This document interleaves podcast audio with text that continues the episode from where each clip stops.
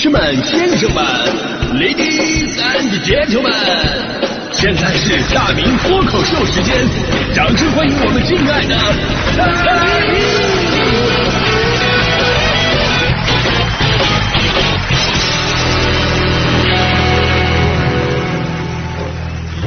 好，欢迎各位来到今天的大明脱口秀，我是大明啊。今天呢，我要好好吐槽一下关于这个穷养这个话题。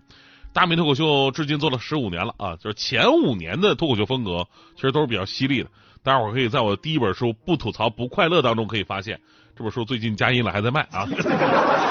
当然，重点不是卖书啊，重点是其实我这个人呢，年轻的时候脾气还是有的，只不过最近这几年呢收敛了很多，并不是。并不是我我成熟了，而是央广这边他罚款确实挺多的这个。那今天真的有点忍不了了。我记得我在节目里边说过好多次，就是我特别讨厌什么类型的人呢？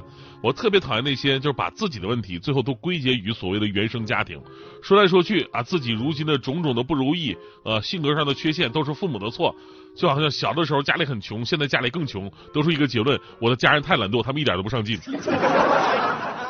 咱就是昨天热搜的一个话题，穷养啊！一个女生对于父母穷养自己的吐槽，引发了很多人的共鸣。你看她是怎么说的啊？她说自己家庭条件其实还可以，但是爸妈呢却经常会跟她说出：“我不舍得买，又给你花了一百块，太贵了，以后买便宜点的东西。你要懂事儿，你要省着点花，少花点钱。你简直就是一个造钱机器啊！”这样的话语。于是这个女生就吐槽了，说不明白他们为什么总是要跟我每天一遍遍的讲这些。这或许是他们为了让我从小养成勤俭节约的习惯而表达爱的方式吗？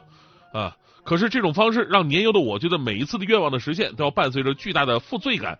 久而久之，为了避免这种负罪感，我变得越来越不敢有愿望，呃，尽力的压抑着自己的心声，将心愿减到最少，甚至没有。然后他还举例子说，大学的时候他喜欢一件这个 Max Mara 的大衣，但是没钱买，工作三年攒钱终于买到了。跟父母分享的时候呢，母亲却说啊，为什么要买这么贵的衣服？就让女生的快乐戛然而止啊，巴拉巴拉啊，总之呢，就是吐槽父母对自己的穷养造成了很大的性格上的缺陷，人过得也很不快乐啊。呃呃，有道理是有道理的，但是首先我想说的是什么呀？就是现在的孩子都已经到了就是可以在公共场合讨论父母缺点对错了吗？我我不知道这算不算社会的进步啊？但我特别想跟这个姑娘说，就是。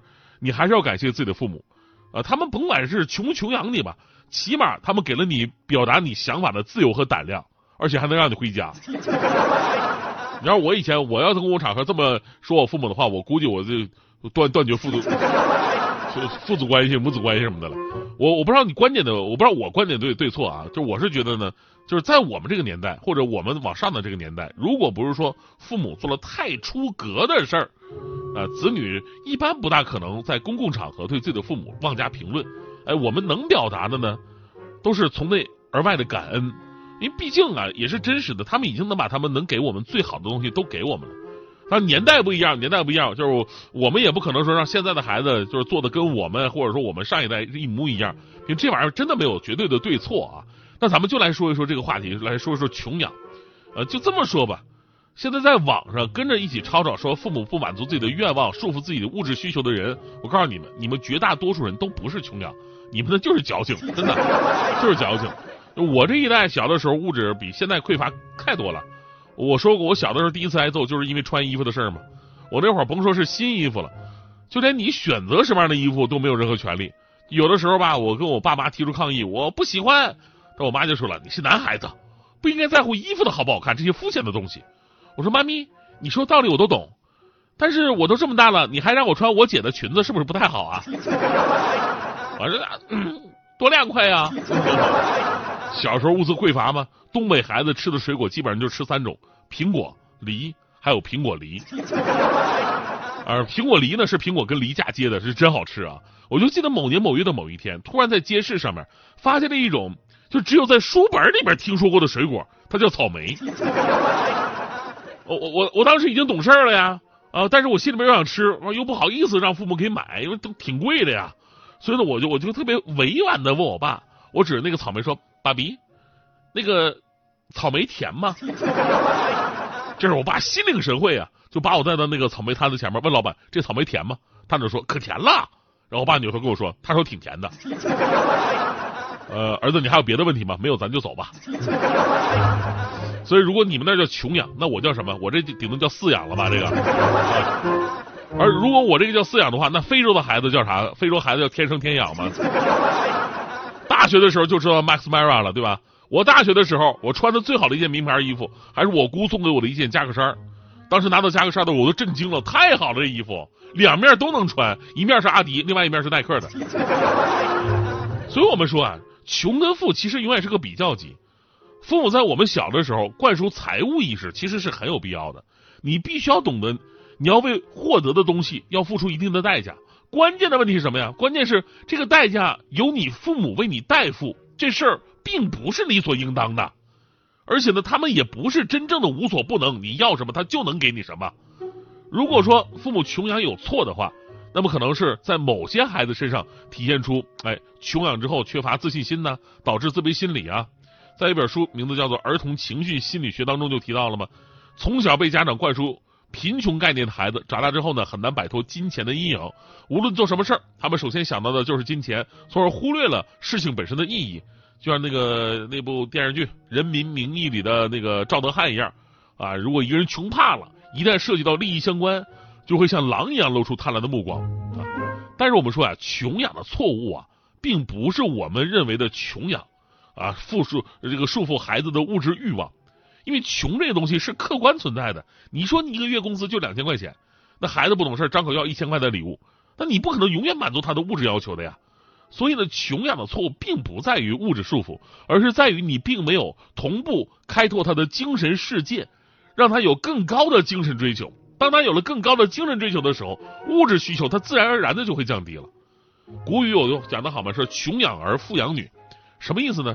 穷养儿啊，指的是让让男孩啊自己的事情自己做，无论是学习啊还是生活，都有属于自己的领域啊，能用便宜的咱不用贵的，避免养成那种奢华习气，杜绝攀比心理，男儿当自强。富养女指的是让女孩多见见世面，培养出品味不凡的女性啊，有识人之明，处事不惊的镇定。这所谓的富养女，也不是说你给她花的钱越多，她就越什么什么有识人之明，处事不惊了，也不是这样。所以呢，所谓的穷富啊，不是说你们给他多少物质支持，而是给他们多少精神助力。如果父母有错的话，那也是他们没有增长你的见识，让你在成年了、工作了以后，不去追求更有价值的生活，反而还要回头去吐槽父母的价值观。我们的上一代，包括我们这一代，就按照这种标准，其实都是穷养起来的。我还记得我爸跟我说的，说他很小就到那个部队当兵嘛，然后当时当兵之前，我爷爷给他五块钱，几个月之后，我爸。就是这五块钱，连同几个月的津贴都寄回到家里了，一分钱没花。我当年大学毕业去南方工作的时候，很好传承啊。我爸给了我三千块钱，几个月后我都花完了。毕竟我那个时代啊，就是也不是部队对吧？都都得自己花钱，但是我并没有抱怨父母给的少，因为这是你一个成年人自己应该去承受的一些东西，你不可能一个劲的跟父母去要啊。我那会儿一个月的工资两千多，也就够个生活成本。我还记得我临走的时候，我妈还嘱咐我呢：“儿子，一个人在外打拼呢，千万不能露富啊！”啊，我当时想，我上哪露什么富啊？我我有什么富可露啊？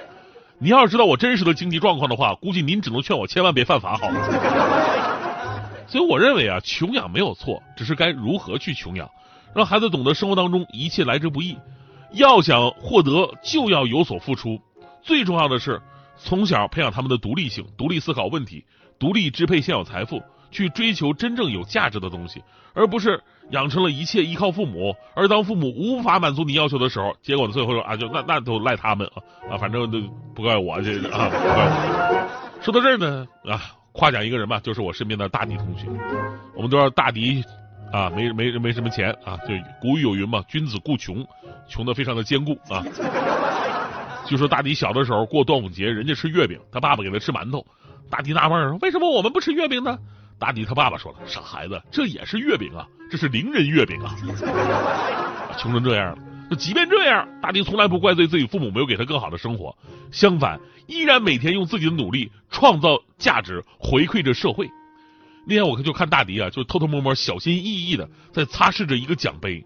然后我离近了一看这奖杯上写着家乡脱贫突出贡献奖当时我就震惊了他说大迪这么不起眼的一个人出身这么普通竟然还为家乡脱贫做过这么大的贡献都颁发奖杯了。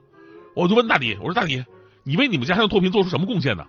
大迪当时非常自豪的告诉我他说那一年呢他离开了家乡。啊，完完了！哦、啊，你离开家乡就是最大的贡献啊！